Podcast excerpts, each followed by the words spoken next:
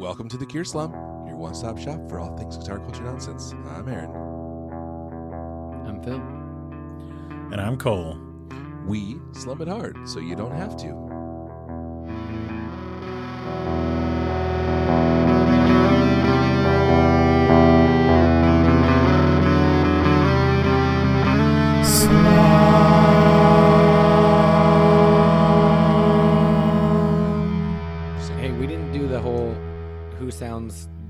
Do do we sound the same Everything sounds good to me. Do we sound the same? This- Now's a good time to do it, though. Okay. But Do is summer sim? Summer Summer sim. sim? No saying, no saying. yep. Yep, yep, yep. So All mixed up. Don't know what to do. Next thing you turn around and find the person is you. is that what that says? Isn't that what it says? Yeah. Probably. Yes. Is that 311? Dude. Is that 311? Aaron, Yes, it is. Aaron, let's talk about that video.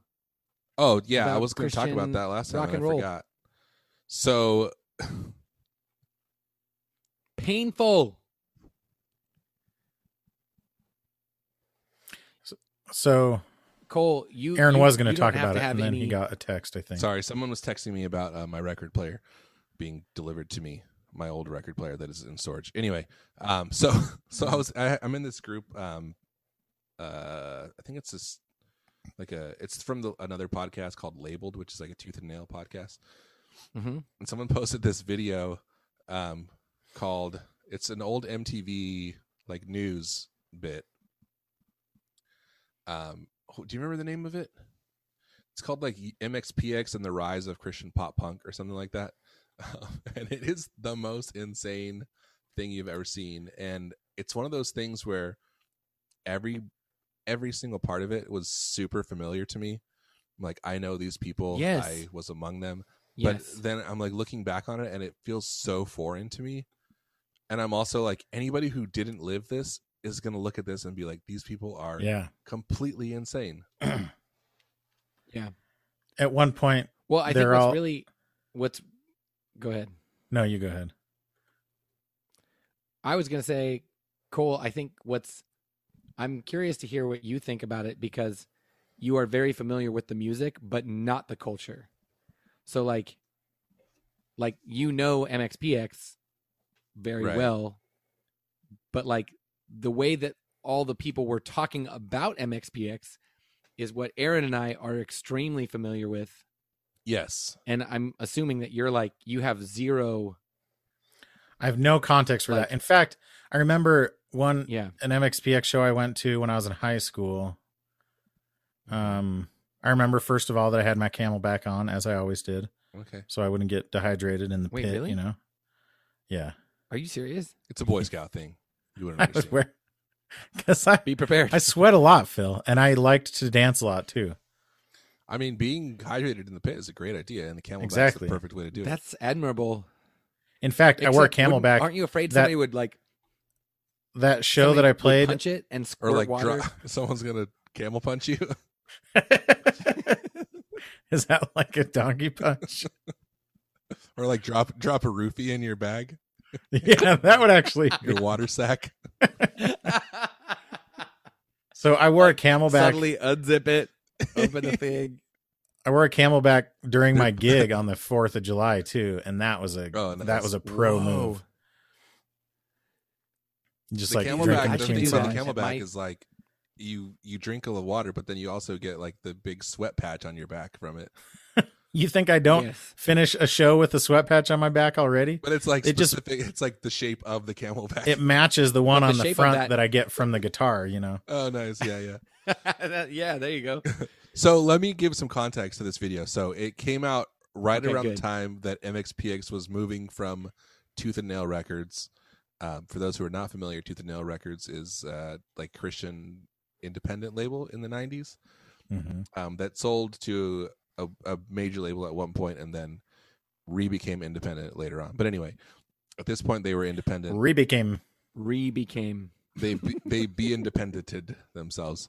Um, at this point, MXPX had was known to have a to be a band that had to be Christian themselves, and they were trying to be secularize themselves. so, Mhm. They were trying to unbe Christian themselves. well, as the story goes, like their record deal wasn't great, so they were trying to get a better record deal, and they ended up signing Well- with A and M Records. And but I mean, it's like the same. It's like heathen partially it's record just the band. The band became so much bigger than the label. yeah, I mean, it's like yeah. every punk band that signed to the major label. It's like you guys can't keep up with me. Like what Right, the service exactly. you offer as a record label is not keeping up with my popularity or whatever. Yeah. Unless you're like Epitaph or something, I guess. But like very, Yeah, very rare. but they're like pseudo independent. yeah, yeah. But um, anyway, but there, so there was like a big like kerfuffle in the Christian world at this time because they were moving from a Christian label not only to a major label but to a secular label, and that in the '90s, it was very important that Christian bands were Christian to the people who liked them, who cared about them. So they were like losing fans, and fans were angry because they're like, they're not Christians anymore. Like we can't support them or listen to them. Um, and so that's like in the middle of this video, they're talking about that, and some of the fans are like, I just feel what that one dude said. I just think like if you start out on a Christian label, then you should always stay Christian and like Yeah, like don't change not. or whatever. Yeah, I think It's the bizarre. thing that the weirdest argument. And then and then the one guy who's playing like the voice of reason is like, but did they ever say that they were a Christian band? Right. And they're like, uh, well, uh, they were Right. doing Phil, the Phil internet guy voice. Uh. But And- so here's And then there's this what- one guy saying like, but can't you listen to secular music? See, that's part of what that, Like, that's like yeah, I think the you just still fundamental listen to it? disconnect is that like secular, like in my mind, secular music was just music. Like in my culture, it was just like church music was church music, So here's why. and then all other music here's why it's was so just normal music. so different for people like us is that there was like a huge push in the evangelical community in the late 80s and early 90s and a little bit later too to like completely separate from culture in any like Mhm. meaningful way so like Okay. we weren't allowed to watch the simpsons we couldn't watch r-rated movies and we weren't allowed to Yeah. listen to secular music like at all so like when we had christian bands It's not that were, really a sustainable business model. Just Well, like it close your eyes to Well, no. everything around you. here's because here's then you it fill in the gaps. So then you have Yes, like okay, we have a. Christian. We had like Christian cable company that you could get like a Yes. satellite dish. Like what was it called? I forget what it's called, but it was like all Christian network. But here's the thing, though: it's not sustainable because because Well, MXPX was your best band, and they unbe Christian themselves. well, I mean, they weren't the best band. They were But see, perhaps like the best pop and punk band, but but see that's why that's why the uh the Christians yeah, that's why We're were so, so like, upset about it. upset about it. Yeah, because it's like you're the best exactly, we've but got. that's but that's my and point: is that the Christian versions of all this stuff were not as good as the normal versions. I mean, yes and no. yeah, Like uh, but there ended you're up being right, like a lot that's of really good Christian bands, but but yes, on on the whole, they were not great. So Cole, what what what Aaron and I On are extremely familiar with is in the '90s that like I remember it, in in my youth group, like in in the youth room, there was a poster that literally had Yeah, bands, and it was like if you listen to Nirvana, Yeah, you'll like this. Check out this. And it was like there was like bands that were like equivalent to secular bands, a huge, exhaustive, quote unquote, exhaustive list, and it was like the like it was so not accurate. Yeah, Like, I I used that to like find non Christian bands that I had never heard of. Like, Yeah. well, I kind of Yeah. like this. Like, It was who's like- the good? Who's the good version of them? Yeah, exactly. Like when they So, talk like- about smoking bath salts on the evening news, you're like, "Oh, Yeah, I can right. smoke bath salts." try that. yeah, exactly. What's butt chugging? Cool. Yeah. yeah, I'll try that out. let me Mom, let me you give you any a metaphor tampons? though. We we were the Christian kids were Obi Wan Kenobi, and MXPX was our Anakin.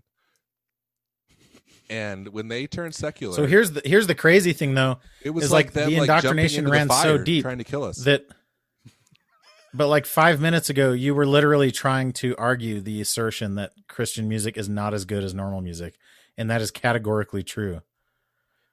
Yes, No, I'm I'm not saying that it's It not runs that that's not true. I'm saying there are. It's not true that Christian bands are all bad, or that they're all worse versions of of secular bands. But that's a straw. That's like a straw man. Like, of course, they're not all terrible, but that's why it's not a sustainable business model because you're never going to be able to compete. You know, But Cole, they don't but- have to. like the best It- Christian band is not going to be nearly as good as the best non-Christian band. well, but who's They the don't best have to, non-Christian because band? because here's here's Greta the, Van here's Fleet, obviously. Yeah, like there's op- there are. It's like anything. Like the the big players in music right now are not great anyway. Like the the most popular bands aren't the best bands. It's always the indie like like But it- niche. But bands either way, better. if if you use your metric as popularity or goodness, neither one of those like is going to be like you will always be able to find many bands in the secular world that trump Christian bands. Whether you're Cole, talking you're- popularity you're- or how good the music actually is. You're, you're missing a part of this, and the I mean, of yeah, I, not. I don't fully agree with that, but Aaron, hang on, hang on. But what are the The- examples the, part then? that the part that Cole is missing of what? is stop. Who are these amazing. Christian bands? Listen, Hold on, let Phil talk. listen. The the crucial piece in in the dynamic is parents getting this music for their children. Well, yeah, sure. It's not it's not it's not kids that are actually being tricked by this. It's the idea that parents were terrified that their kids were going to listen to secular music and become, you know, crack addicts. Um and so parents were like, "Where is the market that will make me feel safe and I can get my kids the CDs that that will like uh pacify them?" Right? Yeah. They my kid wants rock But what I'm saying is give me This- rock music my- to give to my kids. My entire assertion is that this model is not sustainable, and that just reinforces that point because telling your kids what they can and can't listen to is not sustainable. Yeah, telling but your there's kids always what to do. generations of people that do it for for their kids. yeah, I I agree with you, Cole. But What I'm saying is the idea that you can somehow huge moneymaker. circumvent the idea that you can somehow circumvent popular music or culture by providing Christian culture is just not sustainable. And history has shown us that, right? you're right because because the that business model did not last. But for a while it made it probably made a few people at the top a lot of money for Oh, probably so. And it made a bunch of parents like feel better about letting their kids listen Yes. to the exact same music they would be listening to otherwise. Like whoever I think- listened to like I mean, they're using like nine they're playing like a clip from freaking uh in what's the song by Nine Inch Nails? Yeah. Uh, animal closer. closer, closer. Animal. Yeah, it's like that's the most that's like such a ridiculously over the top vulgar song. Like It's the Of- theme of song course. to Sexy Beast. what's that? It's the theme song to the new Netflix series Oh, Sexy man. Beast. Is that an actual thing? I wish. no, but imagine if it was. It, it should be. I didn't be- even know what it said because the edit, like the radio version, it's so hard to edit. cuts out yeah. so many words that, like, when I can't remember when I actually heard the unedited version, but I was like so shocked as an adult. I was like, oh, Um, so here's here's I think what what the thing that ended that business model was the internet. When when 12 year olds can Yeah, Google guess so. themselves, like, hey, I, it doesn't matter what my parents say. Like, there are I'm I'm finding cool music on my own before my parents even realized that I'm interested Yeah. in music. Well, and Napster and iPods, honestly. Right. Right. But like but in the 90s that like the fact that that didn't exist and and music you could curate music for young people Yeah. and so that's what focus on the family and like other you know other Christian um publishers initiatives. were doing. I Like, still that's say what they were there's doing. a lot of bands on Tooth and Nail that are good by any metric, whether or not you would. I'm not saying they're bad. I'm just saying they're not as good. As good as what though? Bands Greta that aren't on Tooth and Nail. So you're saying that every band that's not on Tooth and Nail is better than every band that is on Tooth and Nail? You're why you're being an idiot. Why are you you're freaking arguing Aaron like that dummy in our group? argument. I'm not You're saying every band. I'm saying for every band that's on Tooth and Nail, there's a better band out there that isn't on Tooth and Nail. Uh, I don't think that's true. I'm not saying every band that's not on. That's obviously an a freaking straw man argument. Like this shows how emotional you're still so emotionally tied to. No, you can't even have a valid argument. Cole, wait a minute, wait a minute. Cole, Cole, Cole. Are there bands that are on Tooth and Nail or were on Tooth and Nail that you liked? The answer is Yeah, yes. And Obviously, that's Aaron's point. yeah, but but what I'm saying is, it none of them are good enough that they would make me think like, oh, I don't need, I don't need any other music. You know, Well, no, I wouldn't say I that. don't ever. I don't feel that uh, about that way but about. but any again, my argument was that there are always better bands outside of the Christian outside of Christian music than there are inside of Christian music. I, and I would say, like in the aggregate, yes, but I think there are specific examples of bands that were on Tooth and Nail or other labels that are. There's not like a better version of that band out elsewhere.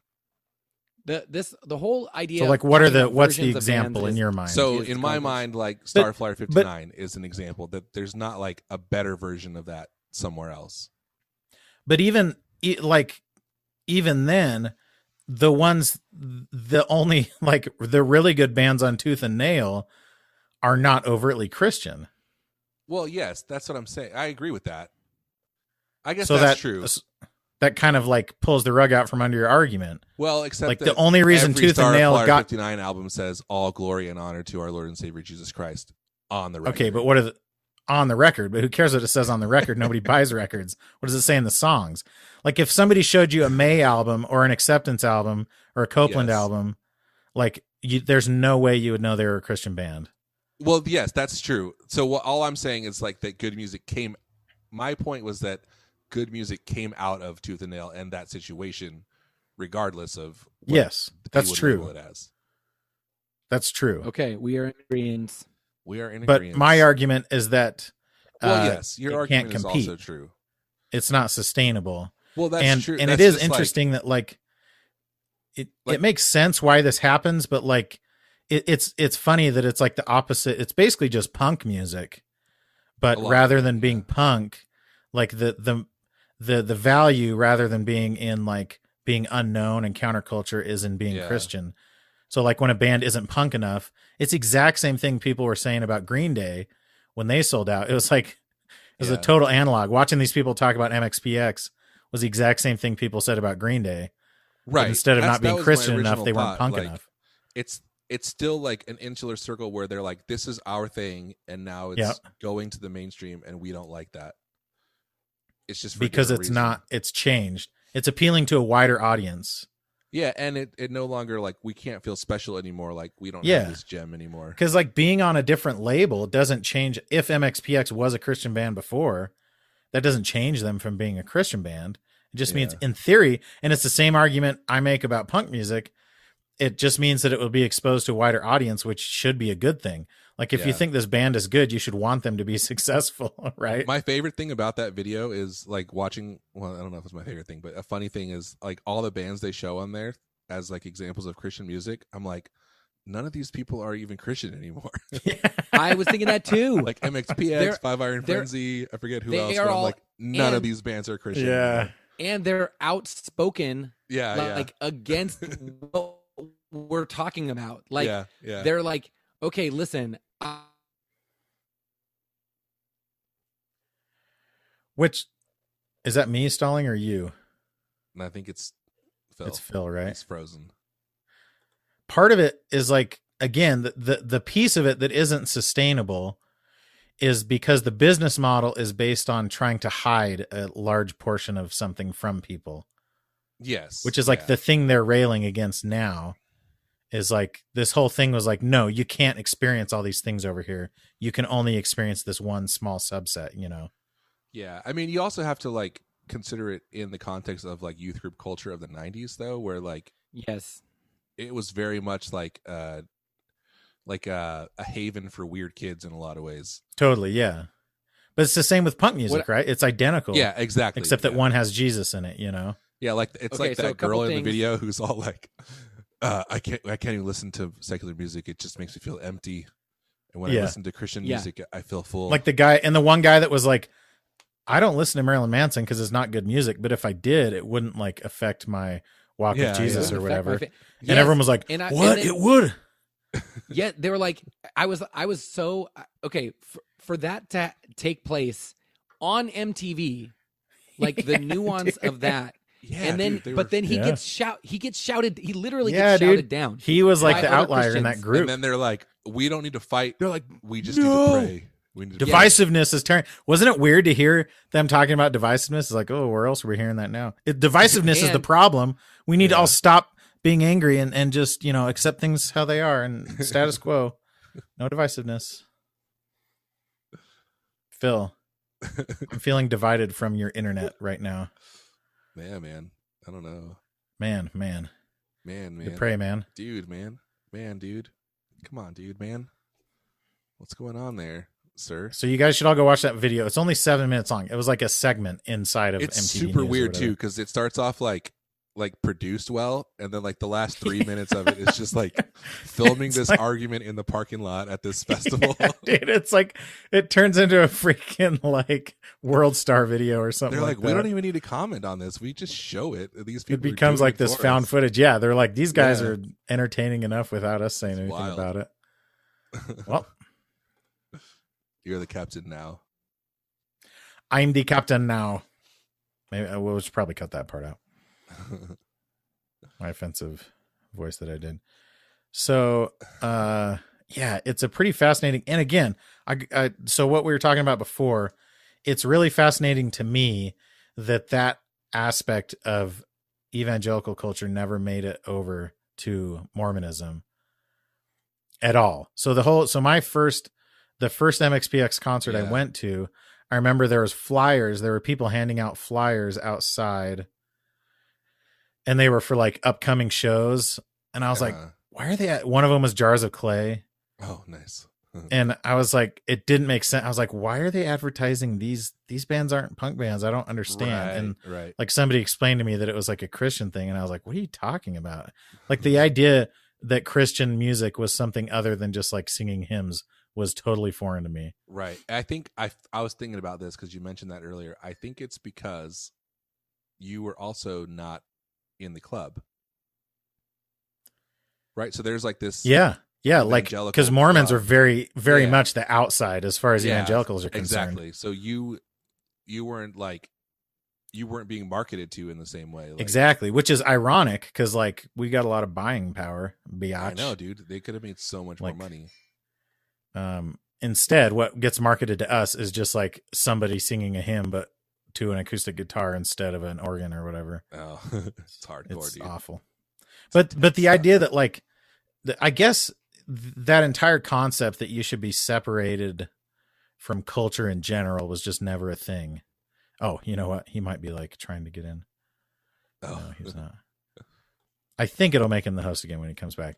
But like Yeah, music was just music was just music you know yeah, yeah. and like some parents wouldn't want their kids watching simpsons or some other shows Mhm. but it was never just like this blanket thing yeah, It was just like specific. Like my parents didn't want us watching Beavis and Butthead, oh yeah. which in hindsight is funny because like it's not even that. It's it's only vulgar to like a twelve year old. right. but it's rude. it's like crass or whatever. Yeah, yeah. There's no like adult humor. There's just teenage humor in it. it's it's all little boy humor. Like It's like, uh, no, this like is- Ren and Stimpy was the same way. You Yeah, can't watch that. It's a like- little- no, this is for sixteen year olds, not twelve year olds. oh, that's so funny. But it is it is like it makes you like you understand though why like why it sucks. I mean it's the same it's the same thing when like you're a fan of a team and they lose their superstar or whatever. Like you want to be a part of a winning deal. I mean I mean it's the same reason people are still flying Trump flags, Yeah. right? Like Yeah, you want to be if you're a part of a movement, you don't want it to be dying. You want it to be thriving, right? Whether you admit it or, and you want it to be thriving in your own context yeah. I was thinking Like, about that again within the bounds that you set. like I think it's so funny that that skateboarding is in the Olympics, and Yeah. like it's because it was always like and it still is uh, for the most part like this anti-authoritarian like live free damn the man Yeah. kind of thing and it's like well now we're competing in the most worldwide organized sporting event ever like Yeah. like for medals um Although it was pretty weird. punk rock of Nyjah Huston to lose terribly in the street event. Did you see that? No So he's like this ridiculous. i saw he did really He- good on like the um the street part of it and then not good on the big trick No, he did good in the qualifying round and then oh okay. lost.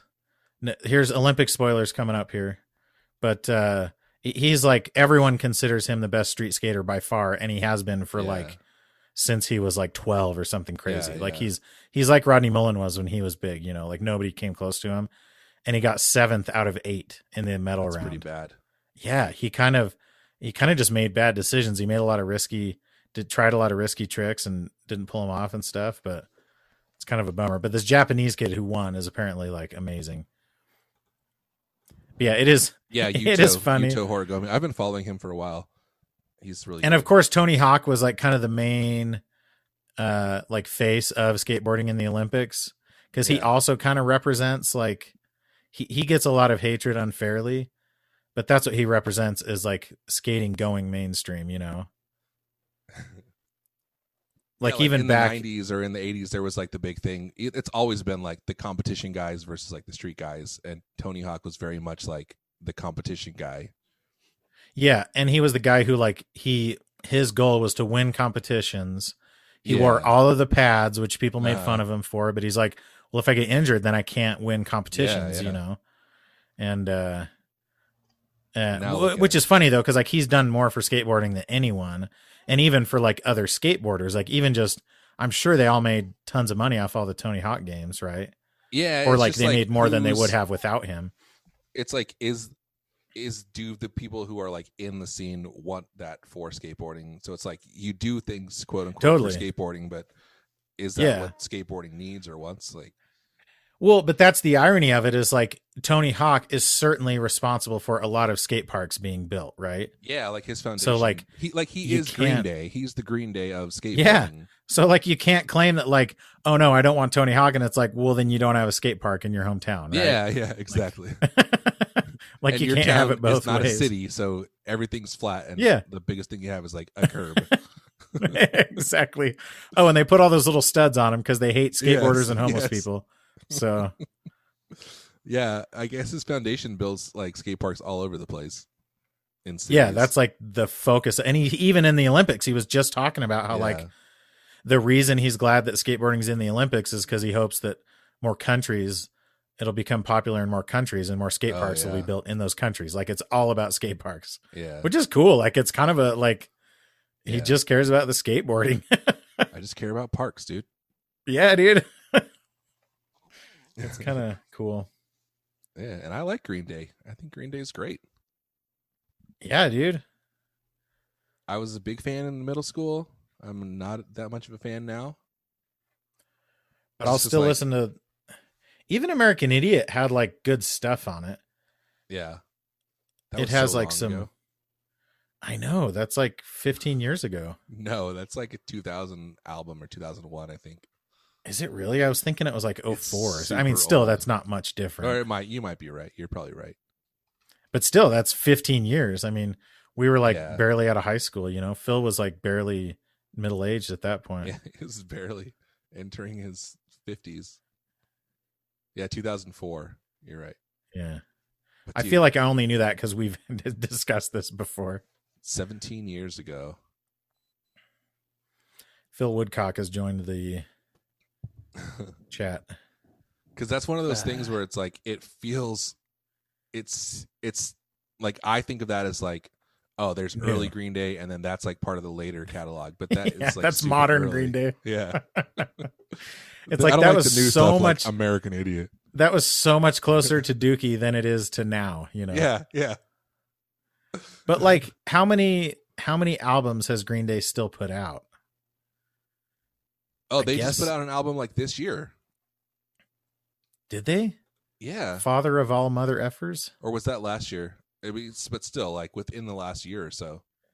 yeah Oh no, that was band released their Woodstock 94 performance on vinyl. Weird. I mean, they're definitely still touring and like making music. Yeah. Let's That's see. wild. Discography. They have 13 studio albums.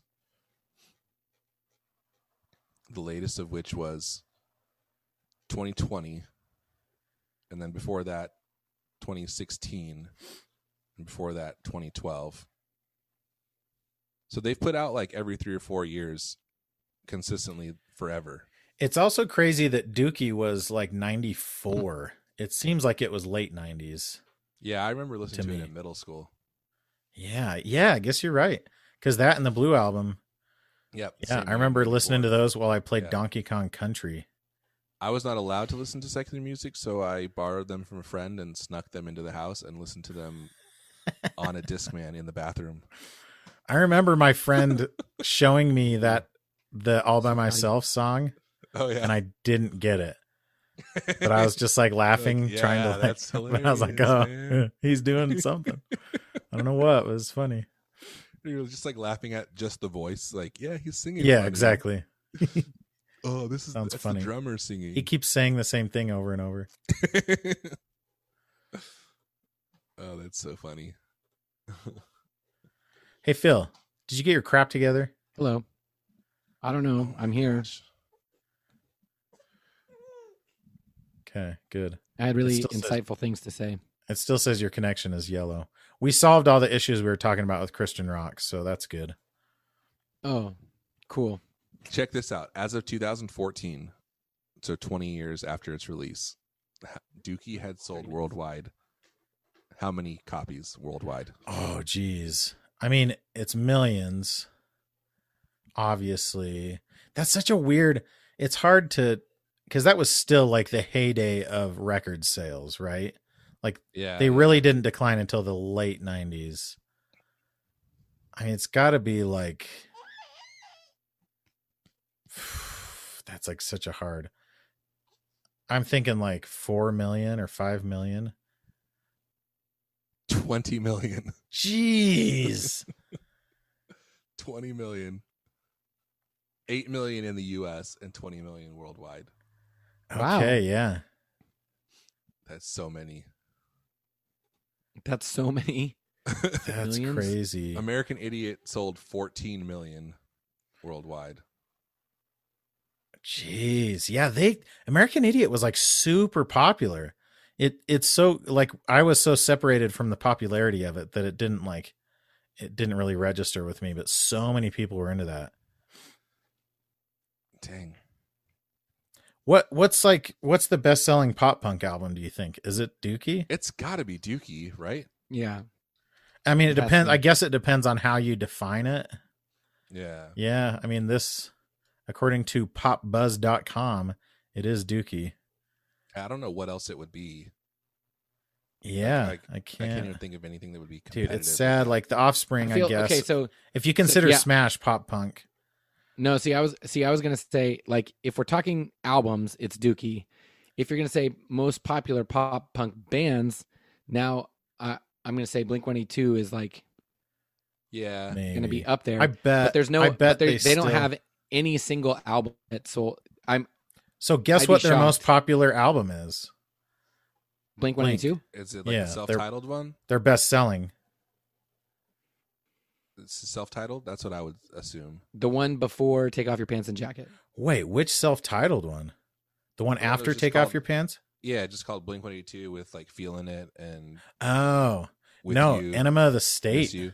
Oh, okay. Is that which the one is the one before- before Take Off Your Pants. Yes. Yeah, that's the one that was popular when we were in when I was in high school. right. Yeah, but even that then, was like I was big like, breakthrough, right? Like the big like Yeah, that was their Pop. like, but even that. So Blink, Enema of the State was 15 million. Take Off Your Pants was 14 million. okay. and they both sold more than Smash by Offspring. That's surprising to me.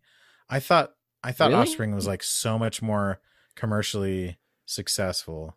yeah. I Huh. would never have thought that. I, Offspring, in my mind, was always like, well, it's. I didn't even consider talked- them pop punk. Honestly, I just considered him like alternative.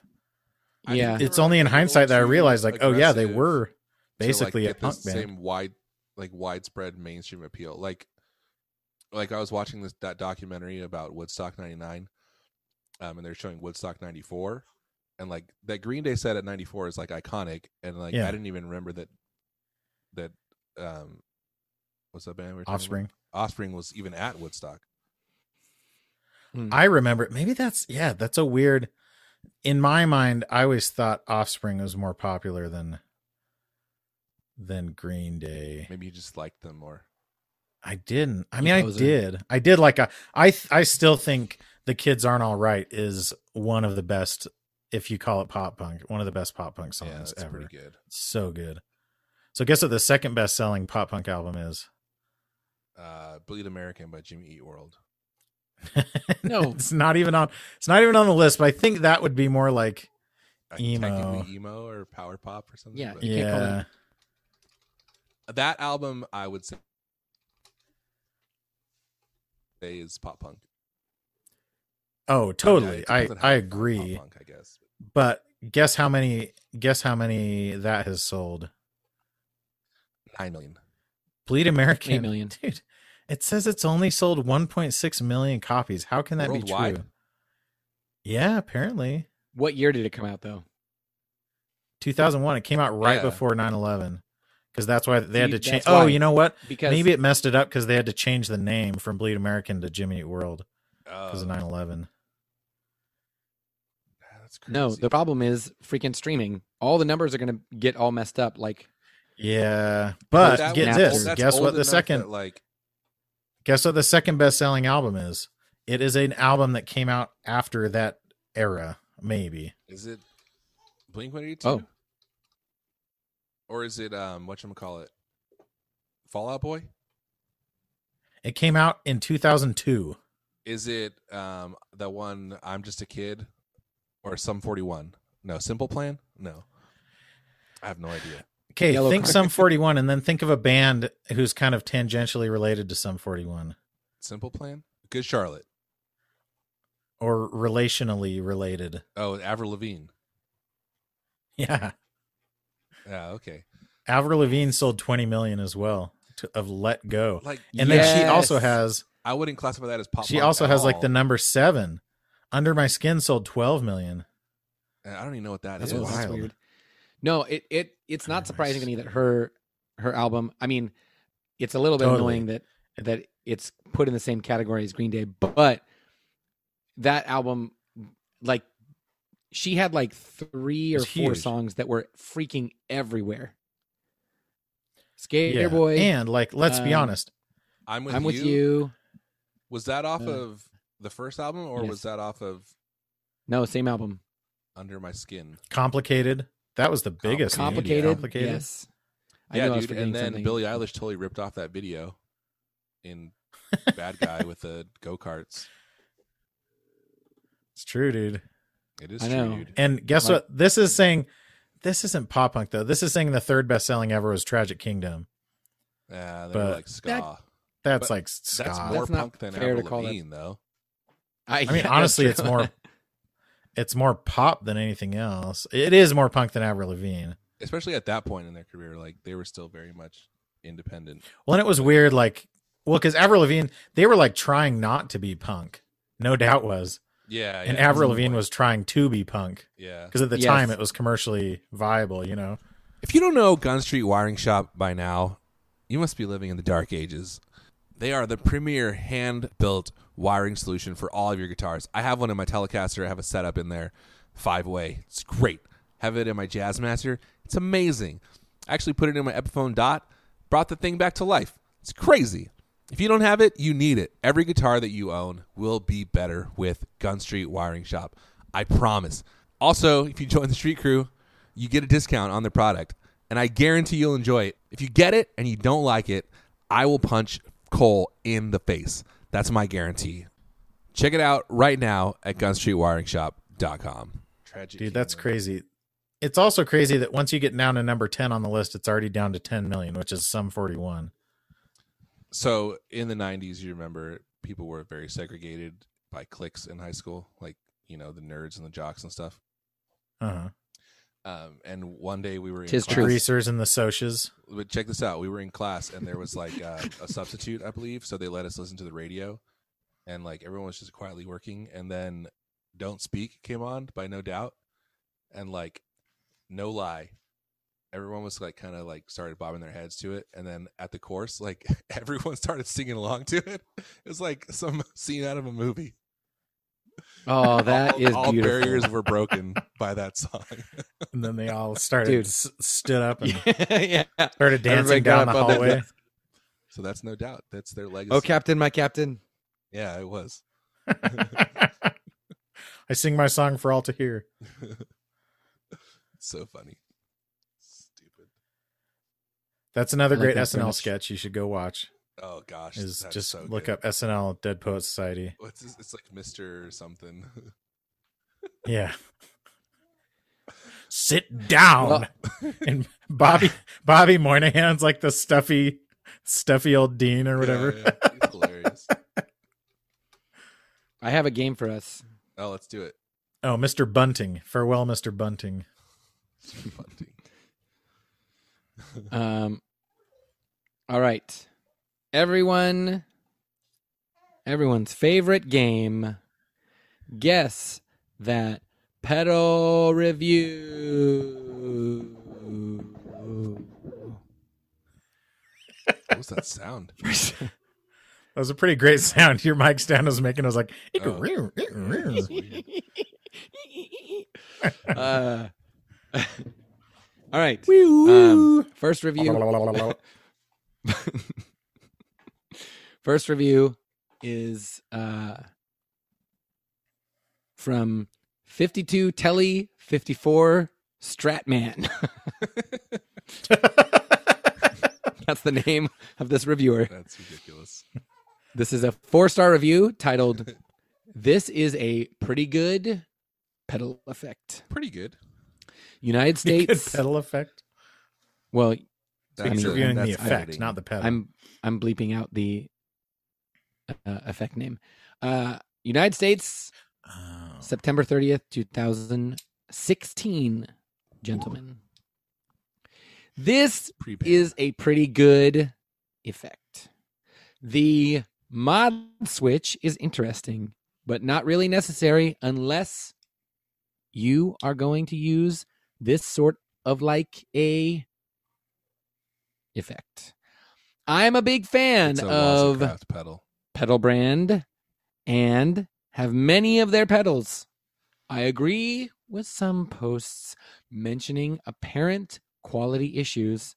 I think pedal brand needs to take a look at some of the quality issues folks are describing, including the screw threads on the box, as they tend not to be accurate. Ew. I've had this problem with the pedal effect, other pedal, and satisfaction pedals. Maybe they got a bad batch of cases. I did find it useful that the, this pedal has a trim pot to adjust the modulation. It is trim pot 8 and is labeled as such. I found Thanks, that tuning this trim clockwise 90 degrees reduces modulation and for me improves usefulness when mod switch is on. Overall, carbon copy. this is a pretty good effect. Is it a carbon copy? No, Carbon copy bright? no. Is it an Carbon copy MXR? MXR? Eh, oh, wait, uh, Did Aaron get it? Wait, what'd you say? He Aaron? said carbon copy deluxe. No, Is it an MXR pedal? no, Is it a delay pedal? yes, Is it? Oh, it's an analog. Is it a Ibanez? Ibanez? no, Uh, Electro Harmonix? yes. Oh, Memory Boy. It Memory is toy. not a memory boy. Memory. It it's- is a memory me- toy. Damn. His memory boy. even 69 a points for. Cole. Yeah, memory. There's memory man is like the main one. Memory memory boy is like the their like standard series. That's And right. then the Yeah, toy is like a nano, what they would call. And then memory fetus. dude, is Is that the the, one that I bought from you, Phil? That's the that's the pedal that started it all. Is that the is it? Yeah, it was a memory toy. Okay, what I'm was the pretty thing? What was the thing that I thought was wrong that was not wrong? Uh, it was a it was a broken pot, and I was able to just glue it back on. I think. Was it like you tried to take the knob off and it like broke the pot, Yeah, Like, broke it. like broke the shaft? Yeah. off? Yeah, and I was able to just glue it back on, I think. That seems I mean that's still like not a great thing. Like cuz the actual shaft broke off the pot, so it wasn't like but they're like knobs are like glued on, so like it's yeah. re- and they, They're I a think pretty sure they have off. plastic shaft pots, so it's like Mhm. it's impossible to change the knobs on those pedals. Dang. Yeah. I was so close. So what is it? Just Okay. have like a like a toggle for the modulation, just on or off. Yeah, it's just a, uh, it's bl- a toggle switch. Okay, It's the same thing. That's what the that's what the that's, that's how what the the carbon, carbon copy, copy has, too. Yeah, It has a little push button. Button, yeah. But I didn't know. I didn't know that there's a. Um. Dude, it's trim pot number eight, and it's labeled as such. I love how he's I like know that it- goes through the whole thing. I've found that if you turn the modulation down, it's more usable. Like, yeah, dude. It's it's more boring without modulation. Like, No, but he's saying use- that like the the way it comes yeah, that the modulation is too high and that not He not off, off, modulation like, just a little bit yeah, less. I guess. I guess. Yeah. well, Okay, next review. Um. Okay, buckle up. all right. This is a five star review from Kindle Customer. Most useful effect in my collection. United States, July 14th, 2020. Okay, so we got a we got a pandemic review here. Um I like the pandemic reviews. I always think is was this person like Hey, before we before we continue further, Phil, yes. can I just say, okay, let's see. Uh, I got the pedal. You sold me this pedal. I I found where we're talking about it. This was Oh. uh 2015, Whoa. December of 2015. That's how long we've been friends. Don't Yeah. taco tongue me. we've been friends for six years. So I, I'm about to. It sounds. Oh, this isn't. So what would you pay for the Uh-oh. memory toy? You said, and I said, I'm not sure. I'm kind of nervous about the little trim pots inside. There is upwards Oh, of eight of them, from what I understand. It Oh, looks so like you can is- mess them up pretty bad. I said, what about a hundred Cole- for both? Cole is Cole is groaning because he 'Cause did, I- he's going to read this and he's not going to come across as. very I'm not the well. uh, good guy in this interaction. I don't think. Uh, let's see. Oh, because I'd messaged you. you, defi- you uh, took advantage both? of what's me. The, what's the other one? It, I think it might have been an R. I hope it wasn't an RV5. Or six? Was the RV six even around back then? Okay, so let's see here. I posted one in the group. Who knows? Blah blah blah. Any news on the RV5 front? And don't tell me you're too busy with school. Uh, apparently, people kept flaking out. Uh, because I think the RV5 was having issues too. Oh, you you were trying to buy an RV5 and then you're gonna just turn around and sell it to me. If you ever get that RV5, I'll also pay you for the memory toy. Uh, I think I was bragging in 60 Cycle Hum about getting a, an insane deal on an RV. Yeah, Was it like but you bragged about it bundle or before you had it in hand, which is the classic Right. blunder. Uh, so we're going through this whole thing. You finally you sent me a picture of the RV5 in your hand, and I sent you a picture of my hand giving you a thumbs up. Classic Gear Slum interactions before the Gear Slum existed. So what would you pay for the memory toy? I said this part. What about 100 for both? Which I'm thinking might have been the RV5 and the memory toy.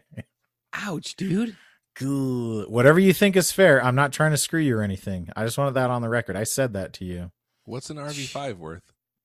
A hundred dollars. Yeah, okay. I would think so. Was it really? Did you really send me the RV5 with it though? I felt like it was a different pedal than the memory toy. I think you were just saying, I'm happy I got the RV5 and this is a separate thing. Because that would have been, That seems unlikely, given the context. yeah, that's way too low. You wouldn't have done that. So you sent it. Let's see. Yeah. And then I said, I sent a picture when I got it because it came like a day later. Um, and I put, I hesitate, by the way, uh, I hesitate to say this, but I think I got the memory toy working. I super glued the pot back together and messed with it. It sounded pretty normal to me because you were thinking it was something in addition to the sense pop. then if you're like if you're like RV5's worth a hundred and there's this other pedal that doesn't work. So just give me both for a hundred. I I oh, know so that you had could sold like it to jump. somebody else named Will. She said, when I had it on my board, it worked perfectly. I sent it to Will and his mom. Who is this Will? the Will and his mom, remember? And she was the one. She was the one who was like, "I love Will's your, mom, dude. I love your cardboard." That's Remember, right. The 'cause I- cardboard ribbons. Yes, the cardboard ribbons. She said, "I love your cardboard ribbons." When I got it back, I tried multiple If you know what I'm batteries, each getting the same result mean. Will You described, I'm and never considered plugging it into my power supply. But it might just be the battery connection. And then you said, I'm such an idiot, so you scored. So apparently we're still friends, even though maybe you shouldn't have been my friend after that. I should contact Bully Beatdown. Yeah. You you 100%. need to get what's coming to you. I need to get beat up by an MMA fighter. Whatever, dude. He wouldn't stand a chance against me. You've seen how high I can kick. Cole, Uh, okay. I'm gonna find I'm gonna find a technically professional MMA fighter. Will Will you agree to fight them? Absolutely. Can you imagine like the like the pure hubris it takes to think like it's the same thing when people think they could like beat somebody who's like really bad in the NBA. Yeah, Yes, I s- exactly. I saw this. And TikTok, it's like- I think it was like Matt Bonner was like talking about like how people always think they can beat him. He's like, dude, I was in Yeah. the NBA. Like, I was not a good NBA player, but I'm way better than. But I was. Yeah. in the NBA. Yeah, that I means I'm like the- in the 99.99 percentile Yeah. instead of 99.999. Like He's like, guys, still don't, people so don't much better than- like how much mental and like vision you have to have. Like, you have to see things and like gauge people's moves. He's like, people can maybe get past me like once or twice, and then I figure them out, and then I just dominate every time. Yeah. Eh, well, and I think I think with the the bully beatdown show, it's like it was never anybody that like you knew. It was always stuff like they'd always be like, "I've never heard of this yeah. guy." Yeah. okay, I'll fight him. It's like okay, but they're a professional. They've So that been means- Still, though, this like- decades. the fact that they've devoted so many hours of their life to getting better at this and you've devoted none. Like, Right. what on earth right. makes you think that you could stand Well, you've beat up you've beat up you've beat up people that you can beat up, right? That's Right. Yeah. That's so yes, you did dedicate some time to it, I but it was in a casual It was in Okay, so grade. I said, Phil, I said I want an RV5. It won't scroll up higher than this, but you said I'll do 85 because you were going to get this RV5 for like 40 bucks or something, and then you were just going to turn around and flip it to me for 85. So somehow that went from 85 for the RV5 to 100 that's fair. for because RV5 okay and the broken I memory thought toy. The memory t- yes okay so the memory toy was Yeah, because you, I think you got your I money panicked. back for the memory toy, so it was like a no I yeah I had to give money back I I, I sold it to somebody and they said it's not working and so it was returned to me yeah, to and then mom. in I panicked and I was like, okay, I've got to take this apart, see if something's wrong. And then I tried to pop off the like, okay, I'm gonna unscrew the foot switch, pop off the knobs, but what I did not know is that those knobs do not pop off. Uh, well, So I the, went like the this, and strength was like, of the knob exceeds the strength of the shaft, so I popped, I which broke is also the the, name of my autobiography. So I broke I broke the knob and then I was like and then I was in a real panic because I was real like, okay. Yeah. I now what am I supposed to do? And then Cole came in. He's like, he's like, hey baby, everything's gonna be okay. Just give it to me for nothing, practically nothing, and I'll make all your your wildest dreams come true. And I was like, okay, okay, I'll give you anything. And then Alright. he gets it and he goes, it's working. Let's do. Let's guess again. F you. That's a. I sorry. It's a good story. Aaron is done with this story and wants to go on. It's a great the story, but okay. Okay. we'll get back to the game. You're living in the past. So, Kindle review, Kindle customer, five star review, useful pedal effect in my collection. Reviewed United States, July 14th, 2020. Although the pedal name isn't the bargain it once was, if you're looking for a versatile, great sounding pedal effect, it's really worth trying out, trying one out. For reference, I own the following pedal effect pedals. He lists uh, four of this kind of effect that we all know and love. I find the effect name to be the most transparent of the bunch and having the greatest degree of flexibility. All of the others I listed, including the pedal effect, color my sound in one direction or another. The pedal effect actually stays neutral and provides tone control without already having boosted or cut part of the signal. It also can be used with only a small amount of uh, effect to provide something in response to picking volume and attack. One thing to note is that I find with my setup hot single coils into solid state amp, the pedal effect sound is produced uh, produces is more this way then that way. I still get nice harmonics from it, but it's less of a fat and round sound than the other effect, for example. I prefer this, but if you're wanting a rounder effect tone, the other effect does that better. The nice bonus for this is that at high pedal effect, you can get almost uh, description tones from it. And because it's neutral in tone color, it actually works very well with a bass guitar as well. That was an unexpected discovery that I really have enjoyed. Really love this pedal and recommend it to anyone that is looking for a effect with great flexibility. Okay, what is it? It's a soul Sounds like listening to Nine Inch Nails on the radio. Yeah, yeah. Incomprehensible. he had so many so many descriptive words that are Like like, I was thinking it was like a Out, clone clone at first. I was thinking it was a soul food. but- yeah. it is not a soul food Is it a it, it? But then it sounded like it was like in a, a type of like a modulation or something like that. Is it a modulation dealie? it is not a modulation Is It's it an a drive pedal? Right? It is a drive overdrive drivey It's drive not a- And oh, is it a tube screamer? It's a budget version of something, right? Is it a tube Um, screamer like?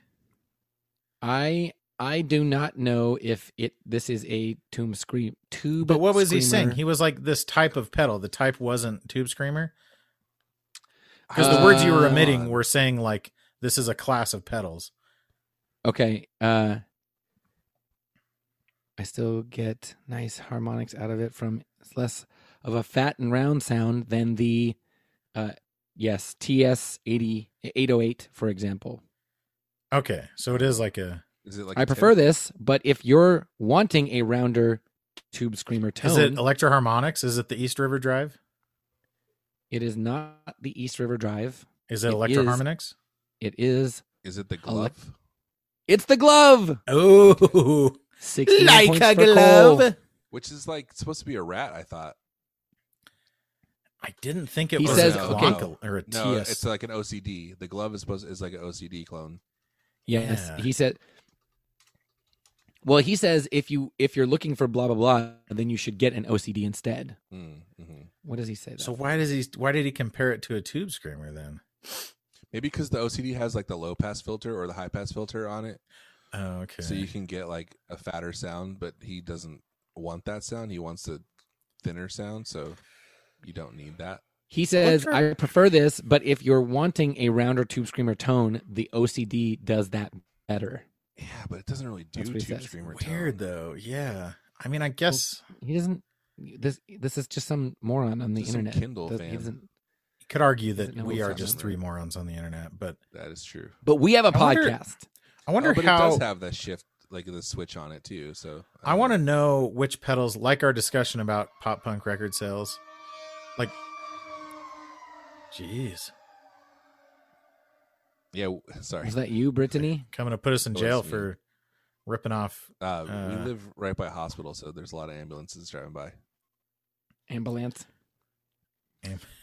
Dude, I wonder like what because uh, what I was gonna say is like it's weird that Electro Harmonix isn't more popular, but it's really just not popular in our weird like boutique expensive guitar yeah, pedal yeah, world. yeah, they're- Like I wonder if they sell a billion of these things I'm they have to. because they're freaking seventy five dollars.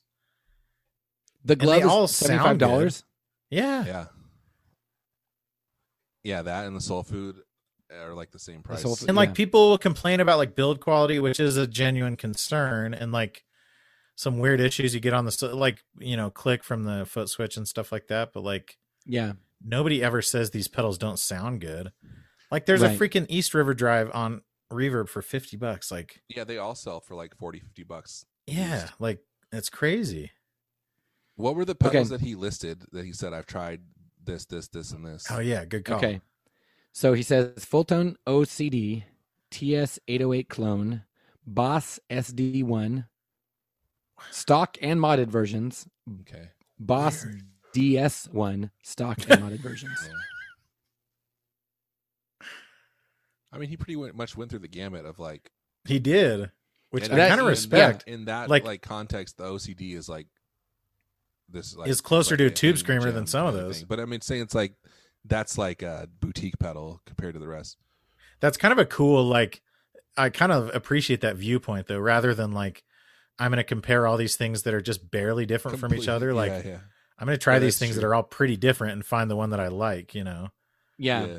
and he landed on this $75 pedal like the that's pretty 808 cool and the TS9 are like the you know yeah the 808 has more booty than the exactly TS9. exactly or when you're comparing like well i i got a bonsai instead of a you know I got nine different clones, clone Yeah. clones, and centaur clones.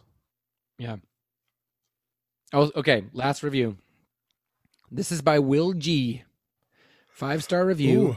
is that the one who is it the mem- is he reviewing the memory toy he bought from you on Amazon. The best pedal effect available. Reviewed United States, June 2nd, 2020. Great pedal effect. Given that I'm from Athens, Georgia, I'm somewhat biased towards everything he puts out because it Okay, all I know who it sounds so good.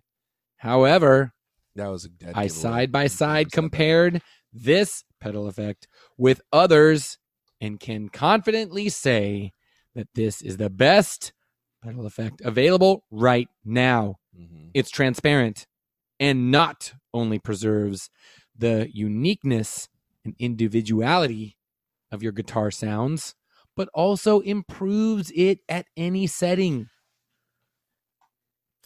I use it as an always on pedal effect as at the beginning at the very beginning of my chain then a another pedal at the end right before reverb delay etc that I use when I really want to squish the sound or get high gain without a change in volume level.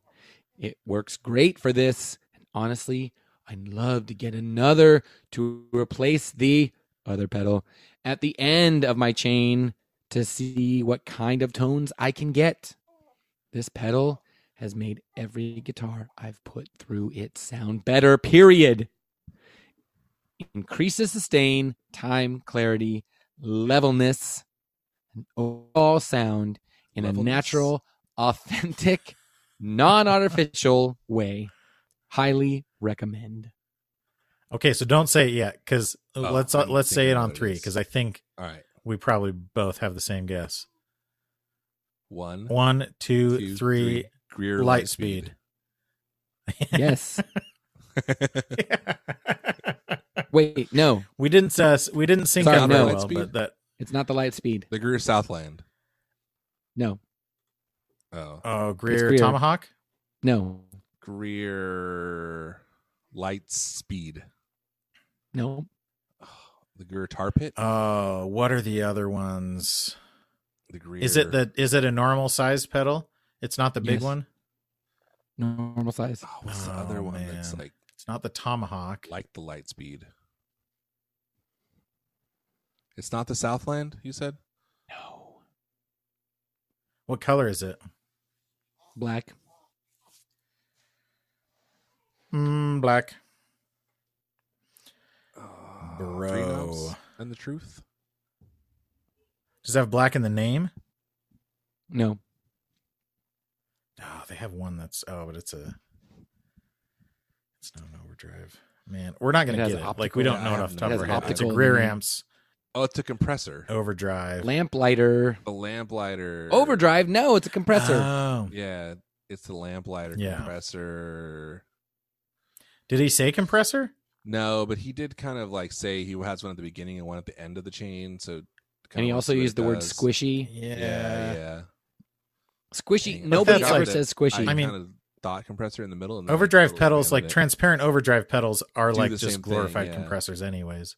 yeah, yeah. Like the Ooh, Lightspeed, you could set that up to are- behave like a like a compressor, you know, like a glove.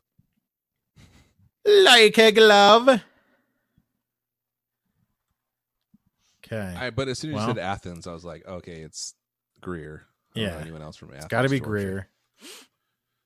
It's got to be Greer. If it's got to be the best, it's got to be Greer. That's what we always say. That's what I always say. yeah, everybody in the industry, Uh, everybody always says that. He makes amps too, right? It's called They- it's Greer Amps they is the do- name of the company. Yeah, yeah.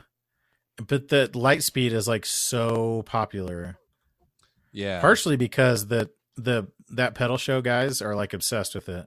oh, really? Ah, Yeah, so they've they've had a few like it's on the one like mix pedal board, and he talks about That how it's his favorite. it seemed like that was like the new M drive. Not that they're like the same, but like it kind of like totally. kicked. It was like total flavor of the M drive. month. Not flavor of the month in a negative way, but like for a while it was Yeah, yeah, the pedal that everyone was talking about. yeah. And it was like the low. I kind of I sold it to my thing. I sold it to the guitarist in my band. Oh, you had one. I kind of wish I hadn't, but yeah. I got it in like a lot of pedals that I got. I think it actually it was it might have been one of the ones that Jimmy Jr. sold to me. Oh, That was a it's in, like, wild. Remember that whole thing? Yeah, I remember. Remember when I got a free Yeah. knife with the deal? I was Oh, just gonna say you sh- you need to give me you need to give me a really good deal on that knife that you accidentally got. What from is Jimmy it? Do you know what it, what knife it was?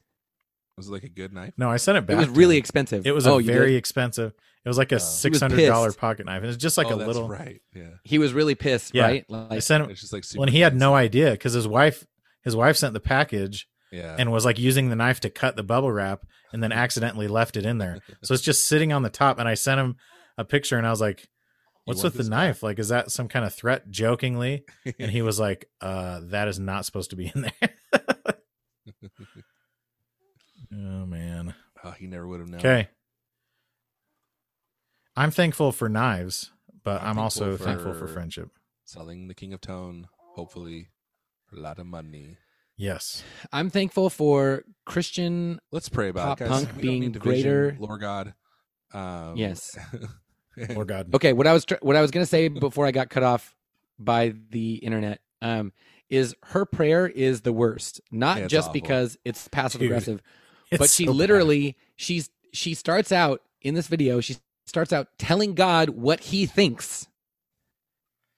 Listen to it again. It's really She's saying, God, this, God, this. Like she's telling, and it's like, okay, this is Yeah. so performative it's for. yeah, it's awful. it's really rough, dude. It has She's really nothing to just, do with- like lecturing the the other dude. Like, Yes. as is Yes. the form of a prayer. right. the thing that's em- the thing that's embarrassing. It's not the kids because they're like twenty year old kids or whatever, eighteen or Right. whatever. yeah, It's like the adults who have conditioned them to think that that's normal behavior. You yeah, know, yeah. Yes, absolutely. that's like Guys, when I listen to is other sad. podcasts, I feel empty. But when I listen to the Gear Slum, I feel full. Thanks for friendship. Thanks for thanks for friendship. You're talking specifically about the Marilyn Manson podcast, right? Right. Yeah. Yes. Ew, it- it- gross. that- he's like, "Oh, you're wearing a, a Pray for Marilyn Manson shirt. That's so cool, but I can't look at it. I literally can't stomach it." She goes. She goes. You guys, let's stop looking at it. That's. Yeah, she's clearly. She like, wants so bad to be the center of attention, dude. Yeah. oh, I can't look at it. You guys, let's You- not look at no, it man. anymore. Let's like, not look on, at it, guys. Just play the music, man. Dude. Don't look at it, man. That's gross. I mean, if they were playing the music, man, I would have listened to that. Oh yeah, seventy six trombones. That's right up my alley. you know what I'm saying? right Yeah. up my alley. You want 76 trombones up your alley? Is that what you're saying? Yeah. And 100. What was the other- 110 Oh. cornets close behind. Got a donkey in my uh Oh, donkeys in the desert. You got a bunch of donkey in the desert. Oh, bro. It sounds like it could be like a booger. Like, dude, you got a donkey in the desert. Like, You. Or it's like got if it, someone's bro. like kind of like acting pissy. You're like, "What's the matter? You got a donkey in your desert? Who put a donkey in your desert?" who put a donkey in your desert? Wait, Oh, what, what was the thing that you said that you that you'd say to people when their fly was down? X Y Z. XYZ. Okay, that that's one of them. There was something that was like a phrase that was like, "You got a donkey." Oh. I, I know what you're Yo, talking got about, but I can't think of what it was. Yo, you got a donkey in the desert, You got it. hey, bro. bro, bro. Shh, shh, I don't want to. You got a you got a donkey in the desert. Yeah, I thought you should know. You got a donkey in the desert.